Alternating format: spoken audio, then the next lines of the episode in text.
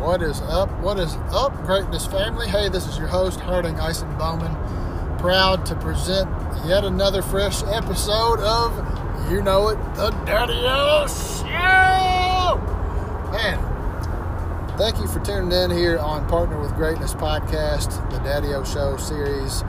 Got another exciting guest lined up for you, Mr. Keith Clark, aka Uncle KC, aka KC the Jerky Man uh, with home KC's Homestyle Jerky. Uh, this guy is awesome. If you've ever been in a community where there were some town fathers, you know, some gentlemen who had poured into not just one but multiple generations uh, of folks and really helped bring the community together and uh, pour life into the young people, especially. That's who you're going to hear from this week with Keith Clark here in Lexington, Kentucky. Uh, he's a proud husband and father and has a lot of wisdom to pour into you. I got a lot out of it myself, just sort of sitting at the feet of a, of a guru, to be honest with you. He is street smart. He's a he's a veteran. Uh, he's he's been around and seen some things and done some things.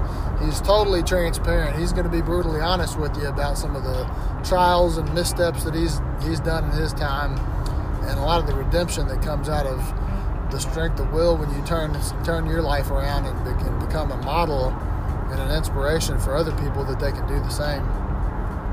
Get ready to listen to Mr. Keith Clark. Be sure and message me on Facebook if you want to pick up a delightful long sleeve gray t shirt. We've got a sweet uh, t shirt that'll help you keep warm and keep a smile on your face. So hit me up if you want one of those. Shipping now. Enjoy the episode.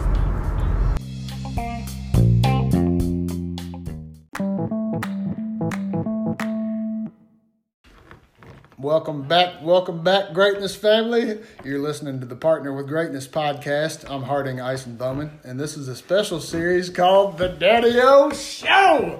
This is where we lift up some dads in the community and allow them to share the special journey they're on as dads. We hope you have some laughs, learn some new things about dads, and maybe even get some healing while you're at it. All right, we had to we had to squash the laughter before we could hit the record button. I'm sitting here with my buddy Keith Clark uh, the home style jerky, man. How you feeling, Keith? Oh, uh, you know, I'm blessed. Yes, I'm sir. blessed. I'm living in the moment, man. Living in the moment. Now, for those of you who have been following the podcast and listened to episode after episode, you might recognize the voice. This is the guy whose voice recording, his voice memo he sent into the podcast. I used it uh, to share just a positive listener testimonial on the uh, the episode with with Marcus Patrick. So if you uh, if you recognize the voice, that's why. And uh, he's been he's been a supporter, man. I've, it just has really lifted up my heart to to hear the feedback and hear how you know some of the things the other daddy O's have shared have, has you know touched your heart and and uh, given you a fresh perspective. And you've kind of accepted it as accountability too. You've said you know you shared with me. You know some of the things I've heard, the points of view that have been raw and real. Uh, it's it's caused me to look at my own self and say, you know, do I need to improve? Do I need to focus on this area? So it's this is really a special moment for me to, you know, take someone who has has listened to the podcast and now bring your story and and give you the chance to add some value and pay it forward. Uh, just a very awesome thing here, man. All right, all right. Yeah, so I appreciate you coming on. Uh, sitting in your lovely home, and uh, you were just sharing with me a little bit about your your family. So for the folks listening on the podcast here, uh, Keith, if you don't mind, share a little bit about yourself, your family, snapshot of uh, you know your family and your kids and that kind of thing. Oh well, well, um, I'm you know the name's Keith Clark, and Yes, sir. like you said, I have KC Homestyle Jerky. Love had to plug it. had to plug Absolutely. it. Um, I'm from Detroit, Michigan. Um, definitely, I have a very blended family, Mm-hmm. And my wife is from Ashcamp, Pikeville area, so that's Okay. a very diverse Detroit and Pikeville. yeah, yeah, yeah. It's a Under it's- one roof. Yeah, it's it was something, you know. And um, even going there to visit the first time, before we even got to her home, everyone in the holler contact her mother, say, "Do you know your daughter's coming down the holler with a black man in the car?" and I thought that was funny. But you know what? For those who live in those areas, I want to thank you for all the kindness that you showed me coming there, not knowing me, because it was new for both of us. For sure. Yeah. Me coming to an area, myself coming to an area that, well, I don't think I've seen a black person back there, but, sure. you know, and from Detroit, and to come to this area and be welcomed with open arms and, you know, friends with many of you on Facebook, and you always say, whenever I come through, if I want a meal, feel free to stop in. How cool is that? That's what family's all about. Yeah, yeah. You know, and um, you know, many ask me, well, you're from Detroit, you had to be prejudiced, you know, towards white people. I said, well, I went to a school that was 98% black. Mm. But even that 2%, it wasn't about if you were black or white. It was about can you hold your own. I don't care if you're the skinniest little white guy in the neighborhood. If I know that you got my back in a situation, I have yours. Mad respect. That's how we refer to it. Yeah, yeah. Um, I have an eld. My eldest is 25, and she is such a joy to me. Um, graduated. She graduated from Morehead State nice. with honors, with a degree in sociology, social work, and criminology, Props. and she's also certified with the state as a nail technician. Okay.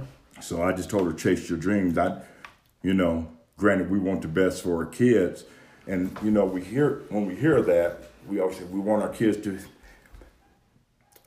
have better than what we have. Right, right. I think that's a little that's a little vague.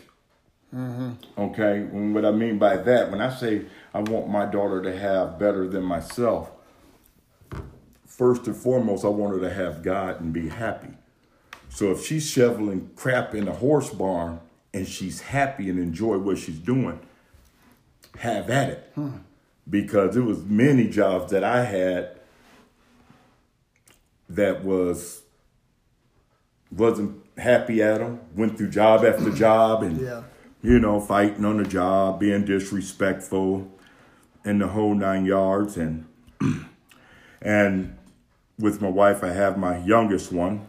Now my eldest one, I must point out, she's strictly bookworm and computer. That she can fix anything on the computer. She has so much knowledge about everything. If I have a problem finding this or doing this, matter of Yeah. fact, she's the one set up my page for KC's Homestyle Jerky Nice, nice. because I didn't have a clue what I was doing. Yeah. So before there was a geek squad, there was your daughter. Hey, at, at, at um 13 years old, we would have problems with the laptop, and she'll go in there and just real quick fix it. Man. And I was like, "How did you do that?" She said, "You just had to read and look at YouTube." Okay, what is YouTube? Oh, let me show you. So I'm just like, oh man, too much, too much for me. Yeah. I'm used to reading books and somebody teaching me. I'm a fit. I'm a um, visual person. Yeah. Now my youngest, she's nine years old, and that's my little. That's little, my little little princess and pardon the word, but my little redneck as well. she can be a princess one moment, and then the next moment she's like, "Dad, let's put on some camouflage. We go out in the woods." She's been out squirrel hunting already. She's knocked out four squirrels out of a tree, no problem at all. She Yeah. went to the youth hunt just recently, recently, and pinged three does, Wow. Wow. spot on shot. Yeah. And on my camp, my um, field camera and everything is some big bucks running around there, talking about ten and twelve pointers, Okay. wide spreads. Yeah. So she's gonna go with me to my blind this weekend, and she's challenging me that she's gonna get one of them before I do. Oh Lord. Now. Now I'm gonna let you know. If she gets one before I do, I will not be posting it on Facebook. not until I get one either to match hers or bigger. I am not coming home Oh yeah. with my daughter, my nine-year-old, showing me up. Don't get me, don't get me wrong. Yeah. If she done well, Daddy has to do well too, because that's how it's supposed to go. But um, yes, I, I love my family. That's I, awesome, man. I love them, and you know, and this and the reason I'm telling you all this is because where we're gonna go from here will pretty much show how things come full circle. My my brother-in-law, he didn't like me Mm. At first when he found out that his daughter was dating a black male. Understandable from the environment that he came from. Right. You know what I'm saying? But I was like, how can you pass judgment on me? You never met me or don't want to meet me. Right. Right.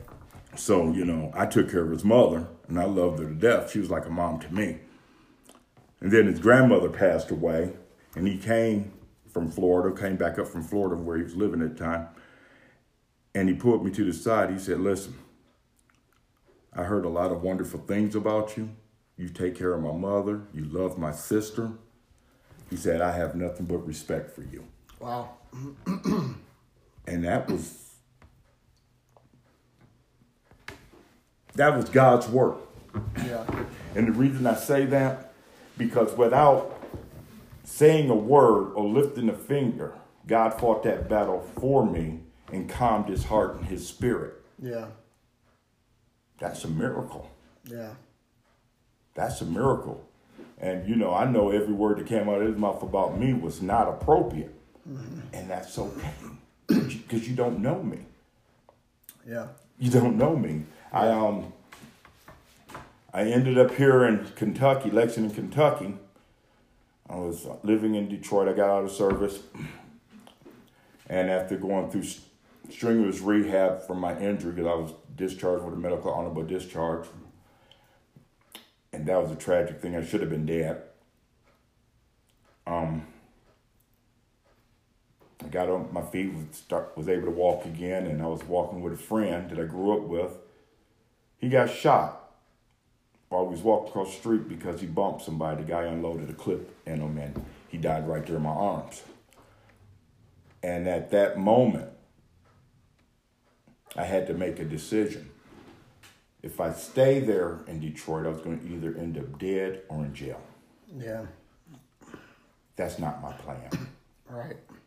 Okay, I was already going through depression from my injuries and everything else. So that was not my plan. So I immediately went home to my mother's house, excuse me, put everything back in my duffel bag and whatever civilian clothing that I had put in the trash bag. And I got on the first express bus out of Detroit and they brought me here to Lexington, Kentucky. Mm-hmm. I didn't even know what bus I was getting on. I said, I want a ticket for the first bus out of here. And she says, leaving that gate here in two minutes. So randomly you came to Lexington? Came to Lexington, right over there at the Greyhound bus station off of New Circle Road by Russell Cave. Uh-huh. Didn't know a soul. I was totally shocked that there was buildings around here because the only thing I was thinking of was farms and horses. right, right. So I began my journey walking around, and I stayed at the Y for a while. Got a job, got a car. Um, when you're not living right, when you're not living right, and um, you've caused a lot of harm in your day, trouble finds you.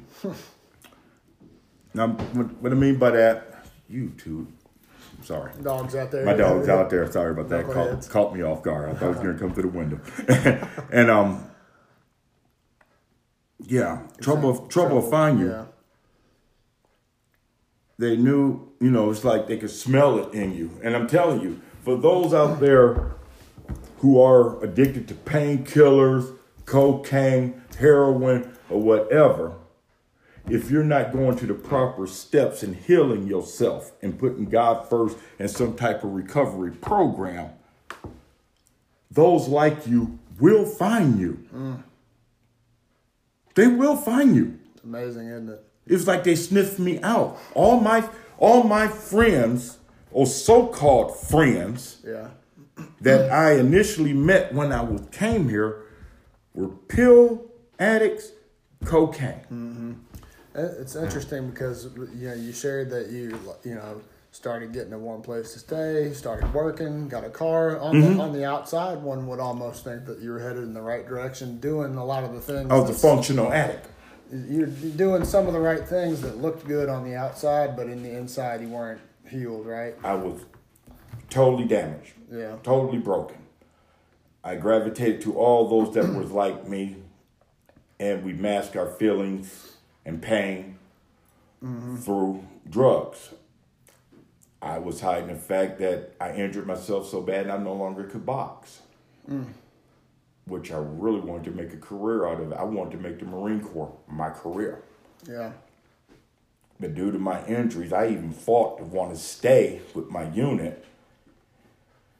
And then I was brought to the battalion office, and they just made it very clear.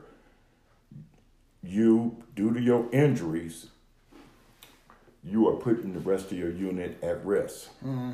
Now, if you continue to fight this, we will give you a court martial to put you out, and you'll lose your honorable discharge status. Mm-hmm. Okay, pack it up. I gotta go. That must have been rough. It was devastating. Yeah. It's because you talked about in Detroit, you know, your honor came from being able to back up your friends in a Hey, tough situation. When you say family, Yeah. and I and I still hold true to this day. When I say you're my family, I'm not talking about biologically. You're my family. yeah. Um. Yeah, that was that was hard because I was not the type of person to depend on anyone. Right. okay, um, especially when I got out of service. Gosh, civilians, oh, little young guys coming up to you and talking all this garbage and trash with no direction. It just irritated me because I, in my mind, I'm like, you haven't been through a fraction of what I've been through. You are not going to disrespect me. Yeah. And um, like I said, I gravitated to the wrong people. Um, you know, in and out of relationships, primarily with my um, eldest daughter's mother. Um, I could accept the fact that we had our disagreements, and she would say, "Okay, you have to get out. You have to get out." And the thing is, that was a toxic relationship Yeah. and I kept going back. But when that time happened, when she put me out with my almost two year old daughter in the middle of winter, knowing I had no money and we were homeless for two weeks, I said I'll never return. Wow. I never return. Yeah. And I kept my daughter warm, sleeping in the back of the car, clothes out of the bags on top of her, keeping her warm. And the thing about it, even to this day, my daughter doesn't remember that because all she remembers is that, hey, Dad, you was always there for me and took care of me. Right. No sense of insecurity. Just No, ma- she Yeah. always knew everything was going to be all right. that's amazing. Um, My buddy Brian Leggett, uh, the personal trainer who was on a previous episode, he used that word toxic, talking Toxic. about uh, a previous relationship too. yeah, very. know. It was And even though he shared a child with that person, that just had he had to sort of turn a corner where it was like you, you and I can't continue. right.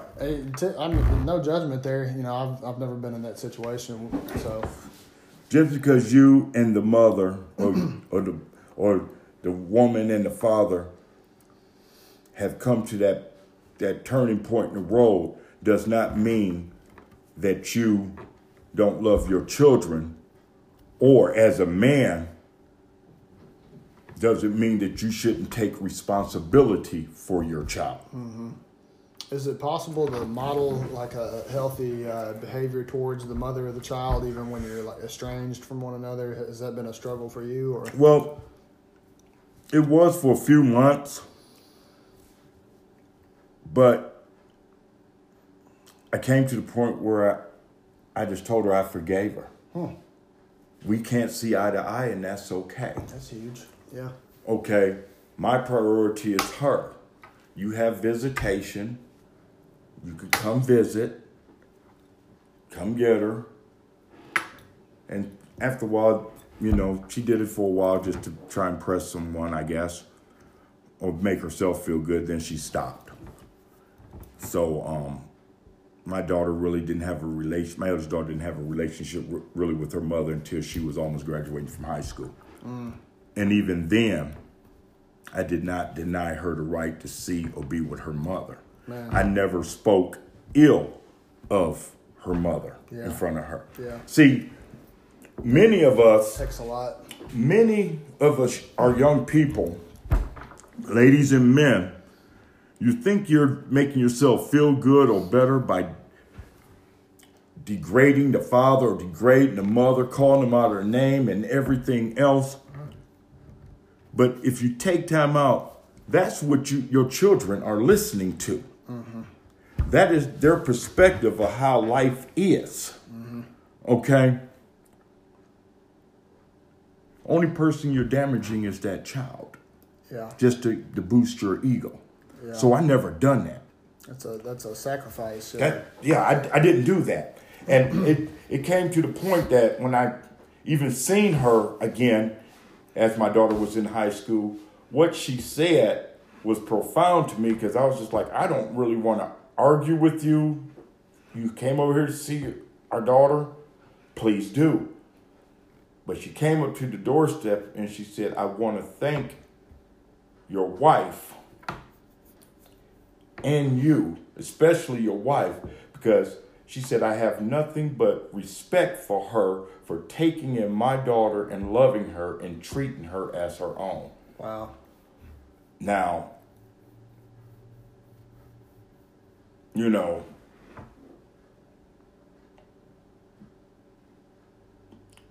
many may not understand it or may not even agree with it. But I think for um, young black lady living here in Lexington, Kentucky, who's probably witness to a lot of um, di- oh, not diversity, but more so social. I'm trying to figure out what the word I'm looking for, but social prejudices oh, okay, yeah. that she had experienced for her to come up to my wife, who is white, and say that to her mm-hmm. took a lot. Mm-hmm. And for that, I have respect for her. Yeah. Yeah, that is huge, man. That is huge. Mm-hmm. I mean, because all she ever told me, you're not from here. You don't know how they treat black people here. I said, well, you know, I may not be from here, but um, people treat you the way they see that you act. Mm-hmm. So if you go out and you act a fool, you're treated as such. Mm-hmm. I choose to. I tell my I tell both of my daughters this, even when they go to school every morning. God loves you. You love everybody. Be of service to somebody you don't know. Yeah. That's huge. That's hard. Yeah. That's hard for a kid to um, contemplate and Yeah. put that in perspective. And when I say be of service to someone, I especially mean those that ridicule you and downplay you.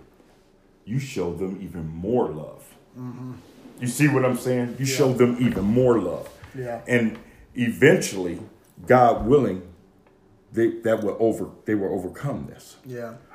So um that's a beautiful thing. Um So you mentioned uh, you mentioned you, you tell them this uh, that repeatedly. You repeatedly put that idea in their minds. You know, mhm. tell, give them that kind of affirmation and that focus Mhm. for the day. What What are Yes. some other areas of consistency where you've been able to be predictable and consistent as a father? when they wake up before their feet hit the floor. Okay. Thank you, God, for waking me up. Nice. That's a that's a routine, huh? Thank countless. Because Yeah. no day is promised. Yeah. When it's your time to go and He's ready and call you home, it is what it is. yeah. So when you're able to open up your eyes and look and see that you're still here, knowing that He's not finished with you yet and that you're part of a bigger plan. So you have a choice before your feet hit that floor. Are you going to use this blessing in a negative way? Or you to go out and be positive about it? Absolutely. Be a blessing. Be a blessing. So you get you got these uh, affirmations. What what else? Like if somebody could be a fly on the wall in, in the Keith Clark household, what what other rhythms and consistencies are, are present here? And You know, I always tell told my daughters too as well because when they hung around in their little friend cliques or groups or whatever, I said, never say anything ill of someone, mm-hmm. especially in a gossip session with your little friends, because the first time that you do not see it their way, that same one's talking about them will be talking about you. for sure, for sure. I said, that's just the way it is. And I always told my daughters, even as children, even my youngest one now, you're just as good as any man. You don't need a man, but hopefully God will bless you with a wonderful partner in life. And I, I stressed to my eldest one, especially, I said, um, the, one of the most important things that I want for you is to graduate from college, be financially independent. So even if you do meet that special someone, and God forbid it does not work out, you would not be in a hardship because he left. Yeah, absolutely. I want you to be able to take care of yourself. Preferably, I want you two to be able to take care of one another and work as one. That's even better. Okay? That's, even better. My daughters have never seen me um, use profanity towards my wife. Never, never, never heard me say anything, any profanity towards my wife. And they definitely know I never raised my hands to my wife. yeah, And I would tell them the man that you should see should give you the same respect I give your mother. Mm-hmm. Now, my eldest daughter, she she got married right after college. She asked me all while in college, can she, can she? I said, I don't mind you getting married, but you're not getting married or making me a grandfather until you get that degree. nice. Plain and simple. Yeah, You're not, you're, everything is unacceptable to that point. yeah. She graduated from college with honors, and she said, "We set our wedding date for two weeks from here." Got it pretty close, but you. I did. couldn't Yeah, couldn't argue that. yeah. That seems like a pretty solid daddy-o move right there, Keith. I I couldn't I couldn't argue that. Yeah, Okay, you graduated from college with honors. You Check. already have a job lined up. check, Um, I'm not a grandfather by you. check. You have proven to me that you're responsible. And I did say, wait till after you graduate, and I and I'll take care of the wedding. Nice. Two weeks, man. Game on. It was hustling. it was talking about it was overtime. yeah. It was, hey, I gave my wife a pretty short timeline too. Ooh. You know, by the time I got myself sorted out, you know, and became sort of like fit to be a husband, for lack of better words, you know, and not I- be selfish to oneself. Yeah, and I knew I could handle a commitment and go in for the long Right. haul. And Right. there was no turning back and no regrets. Then, then once, I proposed, I was, I It was, was I was ready. Boom, you know, boom, like, boom, go, boom. Yeah. Let's do it. I'm not waiting till next year and do all this stuff. Yeah, why And- have a long engagement? I never and- understood that. And that's just what it was. Just just what it was like. Fire Store, I guess their engagement was all through college. okay, so I figured that was just the case. Unofficial story. Yes, yes, indeed. and just before he walked down that aisle, I stood outside that chapel with his mother and him. Mm-hmm. And I said, You and I have had, his name is Matt, nice young man. He loves my daughter just as much as I do, if not more. He's from Sandy Hook, so she married a redhead guy from Sandy Hook, which I thought was very ironic since my wife is white and now she married her husband is white. So I thought that was cool. Yeah, right. That I thought that was cool in so many ways because I noticed she listened to me when I said, "You don't judge somebody by what they look like, their color, their religion. You judge them by how they treat you and what's in their heart." Mm-hmm. This Yes, man sir. loves her, Yes, sir. and we stood outside that chapel, and I said, "You and I had," I said, "Matt, you and I have had this conversation many times, but I just want to make this clear in front of your mother and father. I wish you and my daughter the utmost happiness." Yeah. But if my daughter ever comes home because you put your hands on her, this is just a father thing with your daughter. This is my little girl. See, you have to understand, I saw my mother as a kid. I remember my father being abusive towards her. Mm-hmm. I would not have that for my girls. Yeah, yeah, yeah, yeah, yeah. And I and, and I let them know what the consequences was going to be. this is a family friendly podcast. We'll leave that off. Yeah, that, that's what I'm saying. That's what that's what I'm saying. But you know, the good thing about it, his father and mother said, "Did you hear that man? Yeah. Are you still willing to walk down this aisle Wow. and give her that respect? I love it. Because he's letting you know Yeah. what he's going to tolerate and what he's not." Yeah. He said, "Yes, sir." All right. He said, "Well, I wish you the best because from this point on, Yeah. it's your party." Right. And I told him, "She's your responsibility now." Yeah. I'll feed her if she come to the house, but my daughter shouldn't go hungry. Yeah. Y'all need to take care of one another. Yeah. It was a beautiful ceremony. That's cool. It was a beautiful ceremony. And it kind of takes me back because, again, when I met my wife, my daughter had just, she's like three and a half.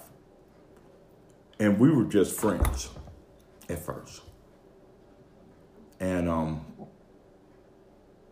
she would watch my daughter while, while I went to work, when she was off work. And I was very appreciative of that. And you know, I, everyone said, well, they're too young to hear this and too young for you to tell them this. But I always told my daughter, if you marry someone, that should be your best friend. And then after about three years, my daughter looked at me and said, um, you said you always, the person you marry should be your best friend, right? I said, yes. She said, so why haven't you asked Lana to marry you? Oh. Mm. I had to think about that. Okay. You're right. That's crazy. She said that. You're right. Yeah. She just held the mirror up. Take your own advice. Yeah. This is what you said. Yeah. Take your own advice, because we was I very pre- we was very precautious around her that she wouldn't see intimate details of our life around her, because I didn't get want my daughter to have the wrong perspective if that relationship didn't work out. Right, Again, people, I'm not saying that I was perfect in no way or way. Yeah. I But you see what I'm saying? Basically, like the old folks say, hey, why buy the cow if you can get the milk for free? Right. And I didn't want my daughter to feel that men should use her like that. yeah. So in 2000, my wife and I got married. Wow. 19 years. Mm-hmm. I never in my wildest dreams thought I would be committed and faithful to someone for 19 years. Yeah. I knew I would be committed to my daughter, my daughter and I relationship, Yeah. but to another. Wow. Yeah. Wow. And still to this day, I can look at her and say, I love you. You're my best friend. Mm-hmm. And I make a point every day to let my wife know her, whether it's verbally, by my actions. Yeah. You, s- That's really cool that it's it's worked out to be a long term, long game relationship. You know, because some people could have argued that after after that one, the one failed relationship, you would be considered damaged goods, and maybe you'd have you know a hesitancy to commit and to you know. Get well, I was hesitant. Yeah. That's why it took the, for me to realize that, Yeah. hey, why not marry my Yeah. best friend? What you waiting on? Yeah. Because I was so hurt from the previous relationship, Yeah. I couldn't let those words come out my mouth. Yeah. Yeah. And let me tell you how that came about. She had called me. No, I had called her from work. At that time, I was working at Rio Bravo in Lexington here. And um, I had called her from work. How's my little one doing? She said, Oh, she's doing fine. She's just playing. Okay, good. If y'all need anything, let me know. She said, Okay. And before I hung up the phone, I said, Thank you. I love you. Oh. I could not believe that came out my mouth. I hung the phone up. I hung the phone up as quick as I can. And before I could turn and walk away, the phone rung again. Ah. Hello, Rio Bravo. What did you say to me? wow. I said, You heard me. She said, I want you to tell me what you said to me. I said, I love you. She said, I love you too. I loved you for a long time. Oh, this is great. Wow. Wow, yeah. You all just had that in your Wow. and didn't say it for so long and just Wow. had this friendship. I mean, she saw when I even made an attempt to go out and date people as friends. And she said, Well, why didn't that work out? Well, first thing came out of her mouth when we was at the dinner table, I don't have kids and don't want any kids. Well, that pretty much cancels you out because I have a little girl. I didn't waste my time. Right, right. Um, and I always wanted to make sure I had a good fit for my daughter because whoever was going to be with me have to love my daughter more than I love. That they love me, yeah, that's amazing. and my wife does. that's all my daughter, my eldest daughter. That's who she calls mama. Yeah. Period. You had the priority in line and, and you were not in a hurry. I love it, man, because I feel like it's a very eh, in a in a rush to follow your passion and just you know, Oh. jump into what's in front of you that feels good at the moment. You know, that's kind of where our culture is Right. at. You know? Right. I hate to sound like an old fart when I say that, but it's kind of It's, true. it's true. But and and mm-hmm. another thing, when you have children already from a previous relationship and they're living with you, yeah. because I had custody of my daughter. I did not want my daughter to see or know her daddy as a guy who brought a man who brought different women to the house every other night Right. Right. for two reasons. I didn't want her to think that's how a woman that's what a woman should expect that no guy's gonna be committed to her whether she does something with him or not. Yeah. Nor did I want her to have in her mind that's how men are going to treat you. Yeah, absolutely. Yeah, I'm glad you said that. One one of the things that I don't really mention, you know, because my heart is is you know mentoring for young younger dudes, you know, but it goes both ways. You It know, goes both the, ways. The way the two genders treat each other, you're you're setting your expectations and communicating how you should treat the other. You know, and, But uh, how they treat one another is how they are raised in their home. They only repeat what they see. totally. If they see their mother sleeping around, then the young man's perspective is all women are this or that. yeah, So they're not gonna commit to them anyway. They all they all like that. starts with the letter H. Right. Right. right. You Yeah. see what I'm saying? and a young lady, what she'll see is that my mom's doing this, and the only thing she's getting some little money here and a little money there. So if I want to get some new shoes, I got to do this with him. No. Yeah. First thing, get your own job and show him you don't need him to buy you a pair of shoes. A pair of shoes for what? For me to let you violate me, or in the other, in another sense of the word, you use me Yeah. for something that I should consider valuable and pure and rich in myself. Yeah. So that's how I raised raised my daughters, and my youngest one even today. Yeah. You know, she was even teased at seven years old at school because all the boys was running, jumping, swinging from the monkey bars, jumping from here and there and everything else. And they were laughing. They said, "You're a girl. You can't do that." She said, "But I can shoot a deer at 200 yards. Can you?" Nice. Huh? Hmm. Yeah. Yeah. You heard me. You know what I'm saying? yeah. That's awesome. No, you didn't. That's awesome. When my daddy come pick me up, I show you the pictures of what I've done. Yeah. Go. Hey, she went fishing with my brother-in-law and I out in Grayson Lake. Caught a bunch of rock bass. I couldn't. ca- Every time I take her, I can't catch nothing. But she's pulling fish left and right out of the water.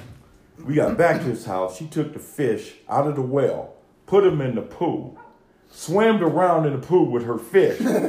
then when she got tired of swimming, she said, "All right, supper time. Let's get them out." I said, "That's cruel."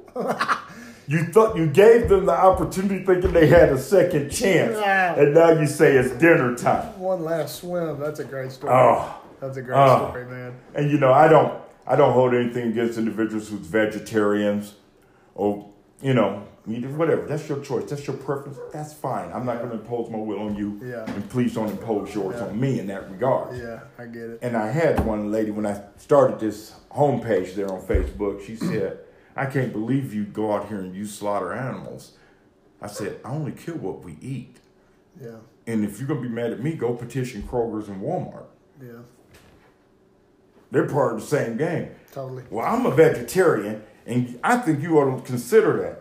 I said, well, at this rate, if the world went to hell to hell in a handbasket, I guarantee you, my daughter can kill a squirrel or a deer before you can grow a head of cabbage in your backyard. Yeah, the survival skill aspect. Yeah, I hear you, man. Uh, I want to I want to talk about uh, I want to touch about some stuff. That Sure, you, please. You, you and I had a great phone conversation. Yes, please. Before we did this episode, and you were talking about uh, uh, rejecting labels and choosing your crowd. There was I- a couple of concepts there. Right. So I want to come to that in a second, and uh, but right now let, let's break it up with a left hand turn here into the random rapid fire Daddio questions. Yeah, okay, let's do All right, this. all right, all Let's right. do it, let's Are you it. ready for the speed round? I'm ready. I'm ready. I'm a, I'm a Marine, buddy. I'm a Marine. Born ready. Yeah, born ready. What is uh, what is a skill that most people would not know about you that you're good at?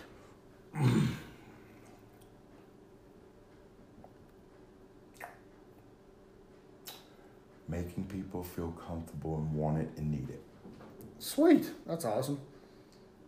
You They already know I'm a Marine. They know I can go out and kill. They know I can hunt. Yeah. They know I can fish. Yeah, So all they see is that rough yeah, shell. yeah. But what is it on the inside? you're a people person.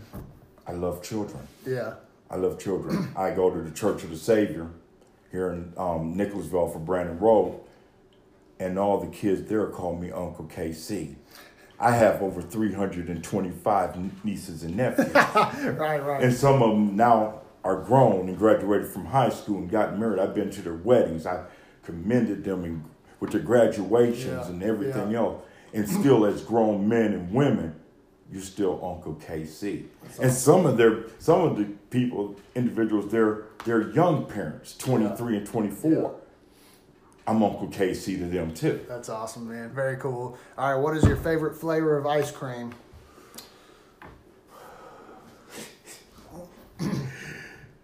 Is the black cherry. All The black cherry. I can't eat it. Sorry. That you get to a point, your age. kinda- lactose. Yo. Yeah. my wife won't allow it. I can have sherbet. I can have sherbet. She won't let me have the ice cream. I guess that was a setup there. Yeah, that was a setup. She'll let me eat ice cream if she's gone with her brother or something for the weekend. My bad. Yeah, that's all right. That's all good. Uh, all right, so everybody knows uh, you are the man when it comes to jerky.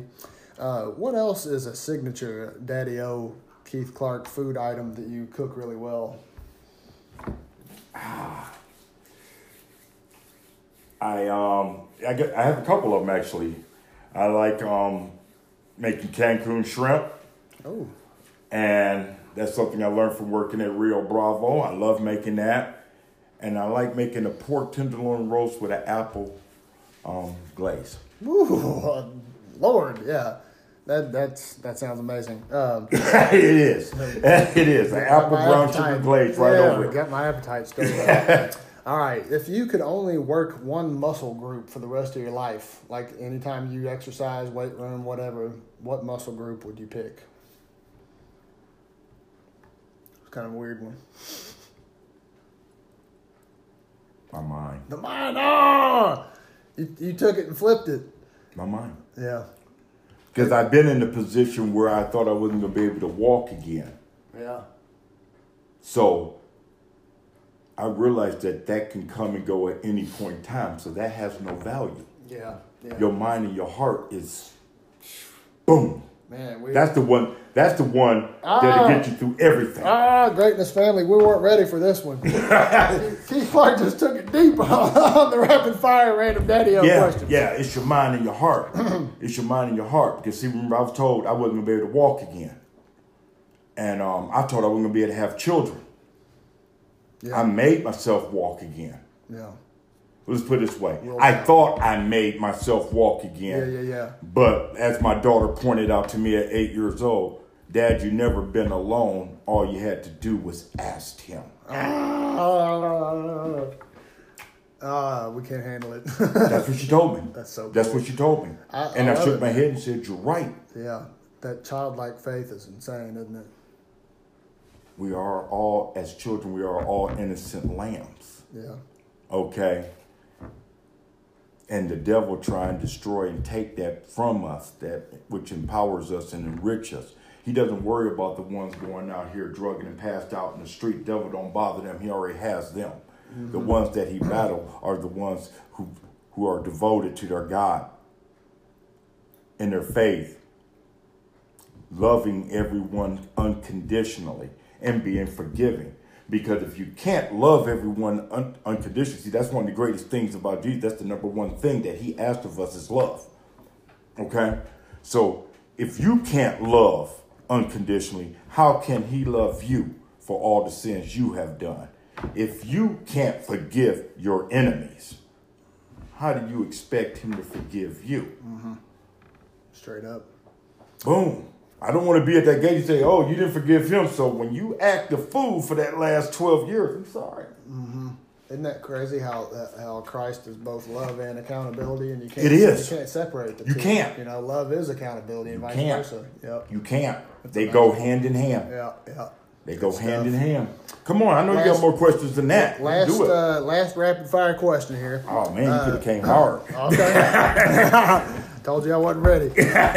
Uh, what's your favorite uh, thing to purchase if you only have two dollars? Just a little small purchase. What's your favorite thing to pick up? I pick up peppermint patties from Kroger's for my daughter when I pick her up from school because that'll be her after school snack. Look at you. That's awesome, man. For her and the little girlfriend that I pick her from school, I always Yeah. bring peppermint patties That's when I cool. only have two dollars. Yeah. My, my dad used to have a little Snickers bar or something in the glove box. You Uh-huh. know, I'd, I'd look in there because I knew it was there. That was like one of his little habits, you know. Yeah, yeah. Consistency, you know. Yeah. Isn't it crazy how exciting things are for kids when And they then- know they know what's coming? You know that expectation. and they're so they're so excited. Her little friend that I pick up from school, she got in the car because she was sick the day before, so I wasn't able to pick her up from school, and she said, "I lost a tooth." I said, "You did?" She said, "Yeah." I said, "You believe in the tooth fairy?" She said, "No." I said, I looked around. I saw that I had like three dollars worth of change here. Yeah. I said, "Well, today I'm your tooth fairy." Ah, and she got good grades on the report card. My daughter got all A's. She's always made the honor roll, but now she made the principal list, so I was so happy about that. I rewarded them with for that by taking them out and say, okay, here's eighty dollars. Buy whatever you want. yeah. Spoil money. No, well, you could say that, but I don't reward for not doing your what you're expected to do. Yeah. You can't come to me and say, "Ooh, the teacher really liked it because I was able to read the book today." That's what you're supposed to do. Yeah. Baseline. Yeah, Bottom line. That's that's what you're supposed to do. Right, right, right. Now, where are you gonna take it to the next level? Yes, sir. Well, now you done came home with your report card and it says AAA, and the lowest percentage was 95, and the rest of them was 100. Much love because I know when I was a kid, I was a hoodlum. and if I got an A on my report card, the first thing my mother would ask me, Did you change this grade? How so- did you accomplish this? Yeah. yeah.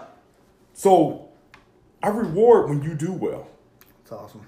You're supposed to. Don't get me wrong. I'm not saying you go out and say, "Oh, you got all A's." They're supposed to bust their butt at school. I tell her, if you go to school and you have a math test,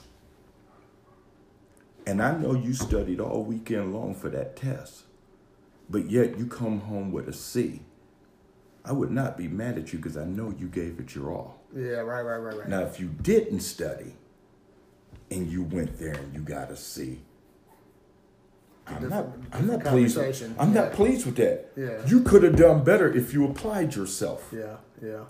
I think that's a, that's an important scorecard to keep, you know, because that goes deeper into the character, and not just the Exactly. the, the test, you know. Exactly. Yeah.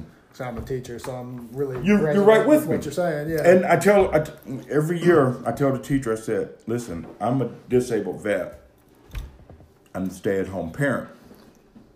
If there's ever an issue with my child, don't wait to the end of the week to send on a weekly report. Right. You call me. I'm right around the corner. yeah, I love that. I don't play. I'll, I tell them right from the jump. I'll pop up to your class, Yeah, not because I don't trust you. It's because I want to see how she's conducting yeah. herself. And that support network of rallying around the kid from different angles, different environments, you know, mm-hmm. school and home. Yes, and then- you have to work together. Yeah, So many young parents, especially because that's result from kid babies having babies. They want to be best friends with their kids. I'm not your best friend, I'm your parent. Mm-hmm. And they sit up here and they think the teacher is supposed to do their job. No, we're supposed to do our job the teachers help our child to improve upon that.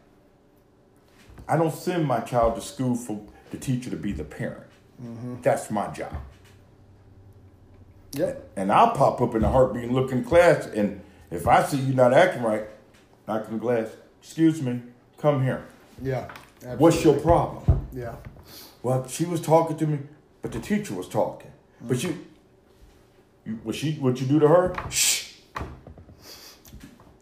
right. Redirect. Yeah. Turn turn right back around. Let's continue in Uncle KC's advice corner here for the for the younger folks. Uh, Oh. So what what were you uh, what were you meditating on? Uh, uh, being careful about picking your crowd and, and rejecting labels. Ta talk to me about that whole thread there. What does that mean to you in, in terms Mm. of younger people coming up trying to figure out you know what direction they want to go, who, The who they want best to the, become? the best way to do that is give an example from my life. nice. Okay. A lot of young people, because they made some poor choices or hung around the wrong people, because even though we like to say we're all individuals, our society base things on what they see. So if you're hanging around with a group of people acting a fool, they could consider you one of those fools. Right. Okay? They're going to they're going By, to by association, by saying? association. Those the labels they ha- they place on you. That's what our society place on us.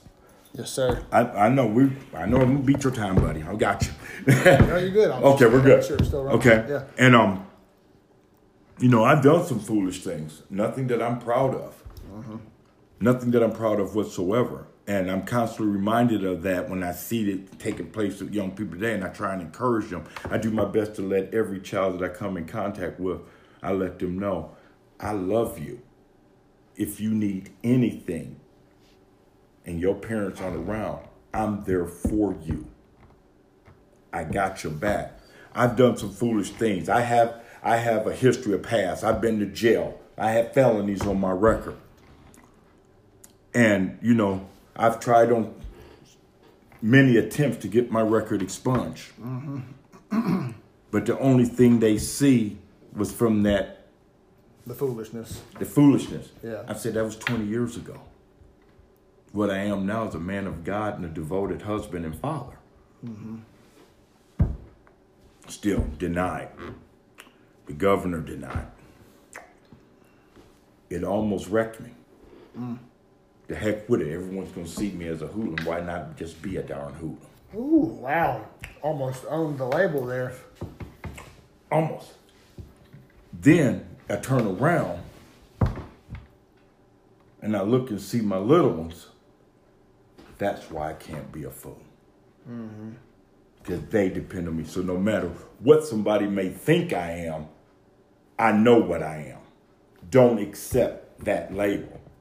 Yeah. You don't have to ex- accept that stigmatism that's associated with the project kids and the suburban kids and da da da here and there.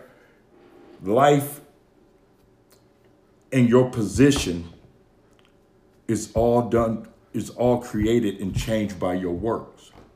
And I never gave up on that. Matter of fact, please keep me in your prayers, everyone. I'm going back before the judge on November 12th again Nice. with legal aid here of the bluegrass to hopefully get my record expunged. I have several letters that people sent me when they found out I was doing this to express and and um, disclose what they think of me and my character Right, right. and everything Yeah, else. those are important. And I read those letters,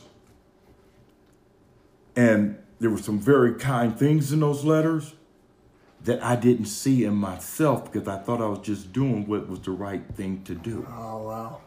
And for someone to say, this is a man who will give anything for a child, Yeah, that affirmation. it was like I wasn't paying attention. A couple of them, I never even told them what I discussed with their child. Yeah. But their child told them, Uncle KC believes in me. Yeah. I tell every kid, I love you every day because we don't know. And I and this is something this is something I like to um express wholeheartedly. Speak on we, we as adults, we need to let our kids know that they're loved every day and let them know that we have confidence in them and that their pe- their potential is beyond their wildest dreams. Because you never know whether it's your kid or the kid up the street or whatever, or kid you just come to meet. Because you never know what these children are going are going through in these different households and you telling them that you love them and trust them and have confidence in them probably was the first time they heard that all day or all year or all month. Yeah, because you never know. You assume people. We know don't know. And that's the thing. People assume that's what placed the labels. Yeah. That's what placed the labels. Well, we know what KC was like before. Mm-hmm. You see what I'm saying? I'm when I was living out in Tate's Creek and I had got my life together, I started running with those crowds. These young men at the corner would block off the street and wouldn't let people come up the street. Oh. Because they tried to own the street because they were doing their little drug transactions. I went down there and said, if my wife ever comes through here and you hold her up, we're going to have a problem. These young men, 23 or whatever, da, da, da, who are you, old man, the whole nine yards. His dad came out. Ty, that's what I called him. He said, told him, sons, wrong guy. Who is he? I'm just letting you know, wrong guy. Yeah. If he told you to get out the way, get out of the way. Then his father went on to express to them. But see, their father didn't know me what I am now. His, their father knew what I was back then. Right. Right. Right. Right. And that's what he was telling his kids. He can harm you, wouldn't lose a bit of sleep, and sit right next to your body laying in the ground and have dinner and wouldn't think nothing of it. This is what his their dad re- remembers about me. Yeah. Yeah. Yeah. Okay? But the fact of the matter is, that's not me anymore. I'm a man who's trying to protect my wife and my family. Yeah. Whole different thing. Yeah. That. Not going out here, not going out here harming Yeah. people for no reason. I don't know whether to call that environment or perception, but that's just two different two different stories with two, a man with two different purposes. You know. Exactly. But those young men, as time went on after living over there, Yeah. they came to respect me and my family and they stopped their activity on the street because I would tell them, you much better than this. Oh wow. That, You're, wow. much, you're much better than this. Then it became like a redemption thing, and you were able I to would speak, make it a speak point. life into them. I would make it a point that I would walk down there when they're gathered. So what's up? What you doing today? Oh, we're just hanging out. Well, why aren't you working? You're a grown man. Why are you living in your mama's house and you're not working? oh man, I got my hustle. I said that's only gonna get you so far. Yeah. I said you're a grown man now. You go to wait, go to jail for a long time. Over small potatoes. Yeah, Yeah. let's do something productive. Yeah. That's huge. And not all of them took my advice, but a large majority of them did. That's and they turned out to be good fathers and working hard, working in working in nursing homes, showing love and care to people who who needed their help, opposed to the individuals who was putting young people in the hospital from bad drugs and everything else. Yeah. Yeah. So, you know, their whole perception, you know, when I first moved in that neighborhood, everyone was like, they're hoodlums, they're this and they're that. yeah. And as time went on, I can't believe you talked to them. That's a nice young man. Yeah. I'm not going by what you say. I'm going by what I see. What- And he just needed somebody to talk to him in a positive way. Yeah. What what a blessing to hear that story of taking something that started as a negative, you know, like, oh, you know, that's Keith. You don't want to mess with this guy because he'll do X, Y, and Z. And then you turn and use the influence for good to build people up and speak life into them. And then they turned out to have a hope and a purpose. That's amazing. That goes back to the scripture. I'm not good in quoting the scripture, but I, I remember. Right. Okay. I, I just say the Bible says. Yeah. The Bible says that God has granted us all with gifts. Yeah. You see what I'm saying? I don't have the gift of wealth. I don't have the gift of power in politics, but I do have the gift of encouragement and love. Yeah. Yeah. It is a gift, right? That's my To- gift. Because you know how you know it's a gift because it can be used for, And a- for, for a, great, a great impact. Yeah. A great impact. Yeah. That's amazing. Use that gift. I don't care if it's spending time with children or young men like you do to encourage them, lift them up, and let them know that there's something greater out there for you. Your life is not defined by being behind bars, Yes, by sir. how much you hustle on the street, how many girls you get pregnant.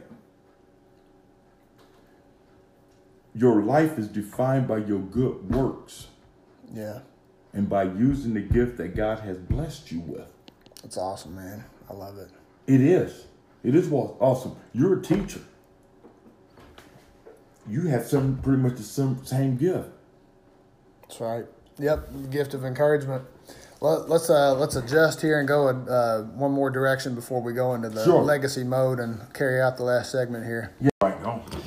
All right, brother. Uh, so, from a uh, fatherhood perspective, one, one thing I'm always interested in is this idea of a community of fathers, right? Like, you're, you're, you represent almost a community all unto yourself because, you know, not only entire groups but generations uh, uh, of people look up to you, Uncle KC. You know, you've helped us, you've believed in us. What about your connection with with other old heads or other fathers in the community? Is it a team sport? Is there a network of people that you surrounded yourself that that are like you, like minded, or you just kind of go solo in this in this mission you're on? Talk to me about that. Well, we have a group at our church called the Royal Rangers, Okay. and that's te- that's like the Boy Scouts, teaching them how to be men. Oh, cool. And um, I do my best if I can volunteer, be there, or they ask me to come speak. I do that. The men in this neighborhood, those with kids and without, we have. I've come to talk, know many of them, and we spoke from the first time I moved over here. From the first day I moved over here, and we have this pact. Whether we get along or not, our kids are what's important. If your kid is over my house, I love your kid like you love mine Heck yeah. if I'm not around and you see something's going on with my kid, I expect you to stand up like I was standing for you. And that's the bond we have. So basically, I came into a community where everyone kept to themselves. And now to make, I did my best to make this a village. Mm-hmm. And I don't care if you're white, Hispanic, Oriental, from Africa, or whatever the case may be. all kids in this community is all of our men responsibilities. and cool. and for again, it goes back that these young men need to see how real men act. These young ladies need to know what they should expect from a real man. Yeah, no doubt. That's cool. So you guys are building this culture here where it's about family. It's it's all about family. Yeah. Anyone in this neighborhood could call me up and say, "I need you," and I'm there. Anyone anyone in this neighborhood, if my wife and my kids need them, they're there. Yeah, yeah. It's a couple of neighbors here who have keys to my home, so Yeah. if they don't see or hear from me, they will come in here and check on me. Yeah, same same here. We've got six properties that touch our our yard Mm-hmm. all, all the way around. You know, we're surrounded, and uh, yeah, I think two, one or two of them have a key to our home, and we're all you know good speaking. terms. Mm-hmm. Likewise. you know, we, we know we know them. We talk, Yeah. and yep, And the, and the good thing about it, from my background, you wouldn't give somebody the key to your home in Detroit. Right, You'll right, come home and your home will be empty. right, Okay? Here, I have their key, they have my key, and I don't have no problem with them worried about them coming over here. There's been several times they, could- hey, I locked myself out. You have my key? Yes, here you go. Right, right. And then, here's the key. They go get back in, they come back. All right, I got my key from the house. Here's the key to keep. Thanks a lot. Yeah, Appreciate it. yeah. Vice versa. yeah. Help Vice versa. Yeah, Vice versa. absolutely. And it's, um, you know, I think, was it Mila, Mila Angelou who said that about it takes a village? I don't remember who said that quote, but yeah, I think that was Mila Angelou. I really didn't understand what that meant until I saw how my actions impacted all those around me. yeah, When I was out there acting a fool, how that impacted those around me. Oh, I want to be like you, KC, big baller in the whole nine yards. So you want to go to jail too? Hmm. You want to be in jail fighting to protect your backside from guys bigger than you? yeah, Is that is that what you want to be, or do you want to be the, the part of me that got out of the service? Even though I still act a fool, I I did what I I did my best to do what I had to do, and I got me a degree Yeah. from UK. yeah, You see what I'm saying? Sounds like you had it. you you came. Sounds like you had a life where you. I was teeter tottering back and forth. Yeah, you were more focused on counting the cost, you know, and, Mm-hmm. and now you've created a life where you're counting the blessings.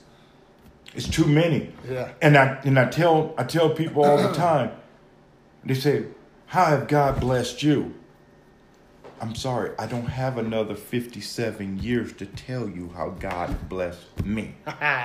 You see what I'm saying? When I was a hoodlum on the streets back in Detroit, he kept me from getting shot when I was in dangerous situations. When I fell about 65, I think it was between 65 70 feet, and I broke both of my legs behind my back and my lower vertebrae, and they told me I wasn't going to be able to walk. He gave me the power to walk again. See, when they found me laying down, they say, Hey, Clark, yeah, blood everywhere. What? Are you okay? Where's my leg? Right here. You see what I'm saying? You See where I'm pointing? Yeah, yeah. Right here. It's like up on your shoulder. Yeah.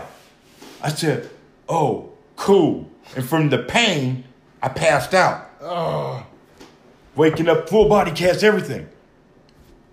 You're not going to be able to walk again. You're not going to be able to have children. You'll probably lose your legs before you're 30. wow. I'm 57. Yes, sir. I have problems with my legs, but I still have my legs. I'm still walking. I'm still enjoying my kids. Absolutely. And I all I tell my daughters all the time and my wife, if God was to take those abilities from me right now, I will count my blessings because he blessed me for an additional almost 30 years after the Yeah, incident. no doubt. He's blessed me with two beautiful daughters. Mm-hmm. Yes, sir. Job well done. yeah, yeah. You see what I'm saying? Yeah. Thank you, Lord. Job well done. That's awesome. If man. it ended today, I am still, I consider myself one of the most blessed people to ever walk the face of this earth. Mm-hmm. Yes, sir. Man, let's uh, let's round the corner into uh, the legacy mode here. Uh, I want to talk to you about uh, kind of where things are headed to the, from now to the future. Um, what's uh, what's one thing that you learned from uh, like an, another older guy that was in your life, maybe that's always stuck with you? Maybe one of your mentors or something.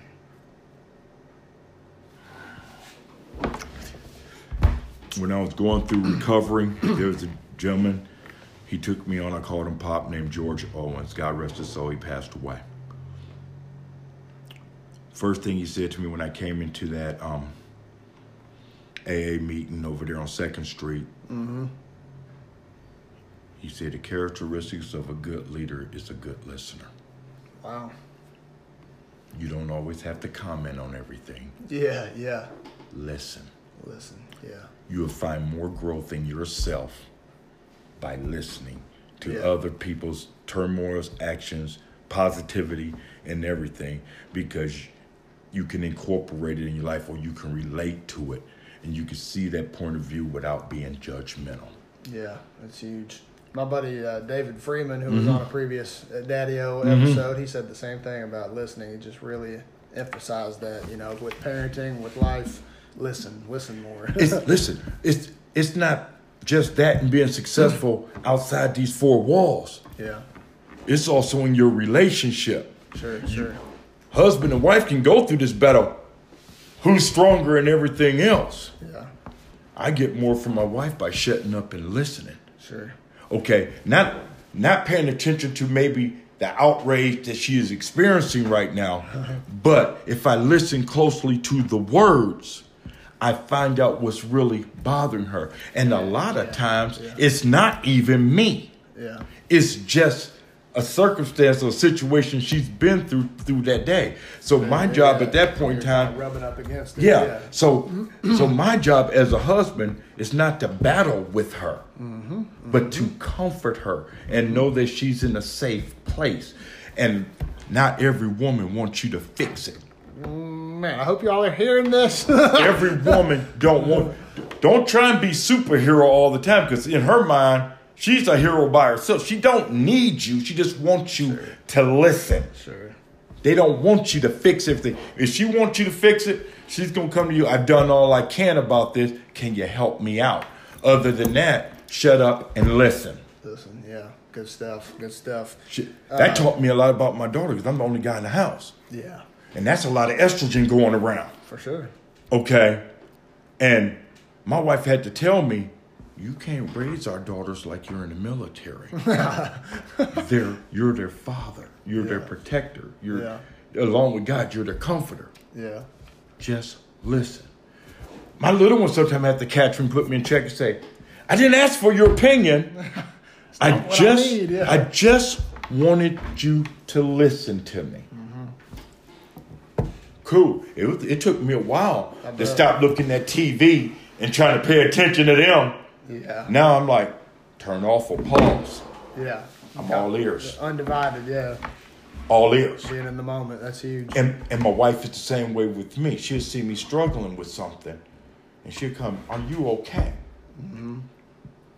I'm having a rough day. Yeah, What's going on? She's not going to sit up here after I tell her and say, "Well, you were wrong about this. You were this and that." I'm sorry that you were going through that, and you probably need some time to sort things out in your head. And when you're ready to share that, let me know. wow, huge. Let me know. Man, there's a lot of maturity in that. let me know. And I'll let her know. But then on the same by the same token, if you don't ask me for advice, I'm not gonna give advice. Yeah, People just want you to listen. And that's from the smallest child to the elder one who needs help. yeah, Listen. Mm-hmm. It's so much it's like you know how you look at the old computers when they say the binary code, like on the matrix, all that stuff scrambling? yeah, Find the message in all that chaos. yeah. Listen. Listen, yeah, Listen, and then boom, all those different codes run around. Gonna say, yeah. Can't have. I'm just, I'm yeah. just having a bad day today. Right, right. You That's know, the real but but you're just yeah. seeing all this other crap Yeah. instead of the nucleus. It's hard to have discernment without that listening. Yeah, Just listen. huge. I started this jerky business. Well, basically, it's just a pastime of mine, not really officially a business yet. But um, I was making my jerky marinades. My wife let me taste that. That's good. That's good. Maybe we can refine this a little bit. Yeah, What do you think it tastes like? Well, I think it's a little salty. So what could we do about that? yeah, Okay, I'm gonna switch the soy sauce to low sodium. And instead of taking the wild game especially and putting curing salt on it and then make put it in the marinade, I cut my meat up, I clean it and put a little water with a little curing salt in it, and then I rinse it off and it's ready to go with the marinade. But see, that that's a life lesson all itself. Yeah. Okay. Every every opportunity, every passion, every position that we go through in our lives, it's a process. Making jerky is a process. Life is a process. If you try and run ahead of the next step that God has planned for you, you're bound to go down the wrong road. Mm-hmm. I've told people going through recovery with me, you haven't done, I've done that stuff too, but you haven't done everything yet to feel mm-hmm. defeated. But don't worry, you're on the same road. You're going to get there if you don't Yeah, stop. yeah. And I tell the them, way to lose is to yeah, quit, right? Right, right. I say, my my wish and goal for you is not to be 45 years old and say, what the heck am I doing? I need to get off this junk. Mm. You're 20 something years old. If you stop now, do you know how many blessings that you can receive? Yeah. Because all that point from your age to up to 45 when I decided to get clean was a blur. Yeah, It was a blur. yeah, I missed a lot of opportunities in my foolishness. That's why I got these felonies. Heck, I could have been a police officer after getting out of the service. I could have done this. I could have been a fireman. Mm-hmm. But because I act a fool, I got those felonies on my record. So all those opportunities was closed off. But being that happiness is not all about money or status, happiness, I find more happiness in being of service. Yeah, yeah. I know what you mean. I receive more rewards from being of service Yeah. opposed to saying gimme, gimme, Yeah, gimme. yeah. Something I was uh, thinking about this week. Uh, got a got a younger buddy of mine who has been struggling with kind of being in a rut. You know what I'm saying? Like ah, you know, I just feel like I'm stagnant. I don't know way the, the the way forward. And something I thought of. It's an old old lesson, you know, but it kind of comes around in seasons. Well, a great way to get lifted up is to lift others up. You know, get unstuck by being of service. I love I love that you know, you can call it purpose filled living, you can call it whatever you want, but the feeling you get from helping somebody else out sure beats the heck out of the It's- feeling you get when you're sitting around wondering what to do with yourself. Am I right? Yes. when I first went to church, one young man came up to me, a younger man to me. Do you do you want to feel powerless or do you want to be powerful? Okay. You can't be both. So either you're gonna be powerless with the devil, or you're gonna have God by your side and you overcome anything. Okay. So which one do you want to be? Pretty direct approach. Which one do you want to be? Do you want to be powerless or powerful? yeah. Yeah. Not powerful in might, physical strength, in faith, in belief, and love. Yeah. He didn't mince words. I choose that. what uh, what would you say is a uh, growth area that you could work on as a dad?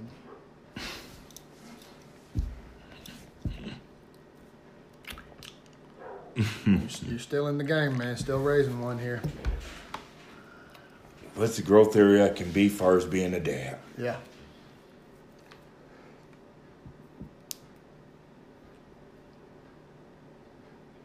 I think the gentleman in your last podcast said that best about his daughters.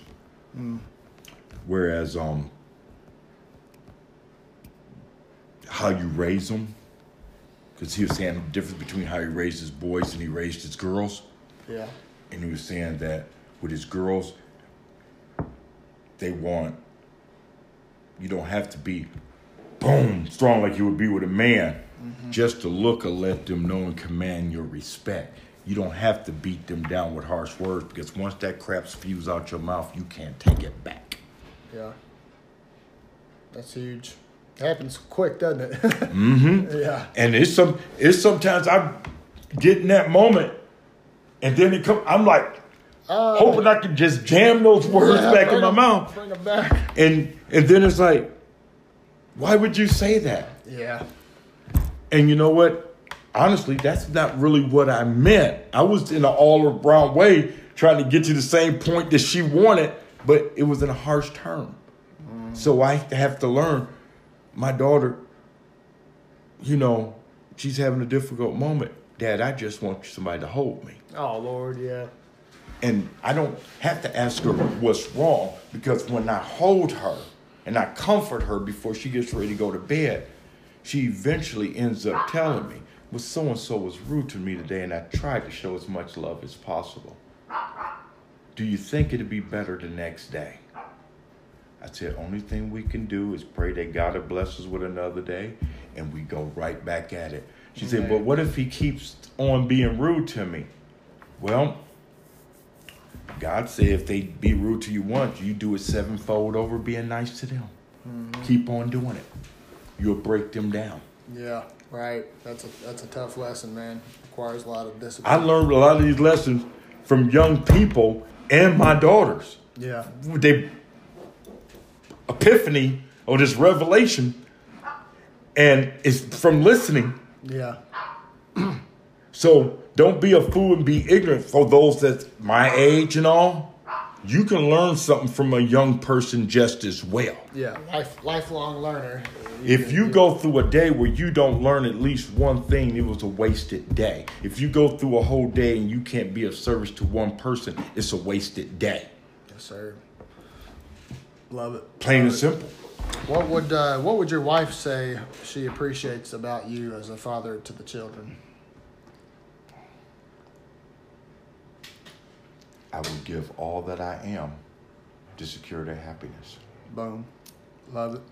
If you uh, so it, kind of the parting question here, if you if you just fell off the face of the earth tomorrow, what big lesson would your daughter say that you left behind that you taught her? Love God, love everybody. I love it. I, I love that you can zone in on, on a simple just truth. It's it's that's the problem. We we as adults who stuck in our ways, we make things more complicated than what they are. Yeah. God said, out of all these, out of all these commandments, the greatest one is love. Mm-hmm. Love God, love everybody. Be Yes, forgiving. sir. Yes, sir. Love Forget about all the riches. It's not going with you. Yeah. Love God, love everybody. Yeah. Yes, sir. Yes, sir. This has been a fantastic episode. Uh, I think anybody listening will be mightily blessed by this. Um, do you have any so. parting words to throw out there, man? It'd be wrong for me to plug my jerky, but not. Let's, let's plug it. I want to. Oh shit! So where, where can where can folks find you? It's uh, KC's Homestyle Jerky. KC's Homestyle Jerky. Is it a page that you can It's like, a, or is it a, a it's group? a it's a page on um Facebook you can like, and I made a mistake when I tried to do it myself. As I told you, I was messing it up. I have one that was a closed group and one that's an open group. Please find a public group, and if you want anything from me, you, just let me know what your um desire is. It has a listing of the type of jerkies I make. I do deliver in the Lexington and Nicholasville area. Mm-hmm. Yep, yep. If you live out of area, it's not impossible. I had jerky sent to um, servicemen in Germany. I will mail it to you, and we, it's, it's a ten dollars shipping and handling cost. Yeah. Because I just put it in that box. They say one cost for everything. Yeah, yeah. Make it worth your while. Put three or four bags in there. Yeah, It- you know. it's really good. I was I was pleased by uh, most of the store bought jerky you get. It's just it's dried to death. You know what I'm saying? It's like very very dehydrated. It's the preservatives, and it's Right. just sitting up in the storage room. Yeah. All mine is made, made to order. Yeah. You're not gonna come to my house and see jerky laying all around waiting to go out. Right, right. No, you want it. It's gonna be fresh Yeah. that way. One of the big, But- I don't want to make your life too uh, complex here, but one of the like biggest uh, selling points uh, that you know kind of caused us to place our first order was you were willing to work with. We wanted like a low sugar, no sugar type of. I can make it situation. keto friendly. Yeah, it was crazy because we saw the flavor we wanted, and we were like, "Oh, is there any way you could just adjust it?" And you were like, "Done, let's do it." You know, I've, I've had a lady place an order just recently, um, and she said, "Well, I can't have the brown sugar. Right. I can't have the high sodium." I said, "Let me see. How about molasses?" She said, "Pure molasses." I said, "Yeah." yeah, She said, "I can have that." yeah, that's cool. Love it. So I done it. Yeah, it's a it's a great uh, veteran-owned small business right here in our very own Lexington, Kentucky, and uh, it's a great product. I've used it, love it. But in in all fairness, aside from the jerky thing, I mean, if you're from yes, I'm gonna be pleased. I'm gonna be happy. That's the way I substitute my income for my disability. But most importantly, what I want you to take away from all this, just empower yourself each and every day to wake up and just do something random act of kindness. For for somebody you don't know will make it even better. Yeah, yeah, you've got and with no expectations. Right. if you if you do something for somebody with an expectation then you're doing it all for the wrong reason. If i sit up here and see a homeless person or see somebody who's hungry or a kid that needs this or whatever and i go out and buy them a coat here what can i give you for it one day pass it on do it on do it to someone else Yeah, that's cool. walk away Yeah, you've talked about being of service. Uh, Yeah, just walk away. I do, I do. I have more joy doing it with no expectations than sitting up here and putting false hopes. Whenever you make ex, place expectations on all your actions, you're surely to be disappointed most of the time. That's huge. That's huge. Yeah, David Freeman talked about that too. Just that uh, unspoken expectations. You know how poisonous Every they can be time, for a every time. Well, I did this for them. Why aren't they being nice to me? Well, that You wasn't did part it. of the setup. Yeah. Yeah, you did it because you want to. They, Yeah. they're gonna be a dog whether or not you done it or not. Oh. you done it because you want to. Right, right. Jesus done it because he loved us and wanted to. Sir. No expectations. Yeah. You still had a choice. Due to Adam and Eve, you still have a choice, and he loves you unconditionally. Absolutely.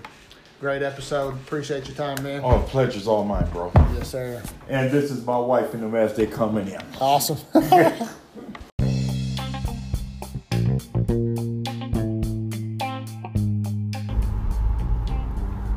Thanks again, Greatness family, for listening to the Daddio Show podcast series, only on Partner with Greatness, which is a youth development platform aimed at dudes ages 14 to 24.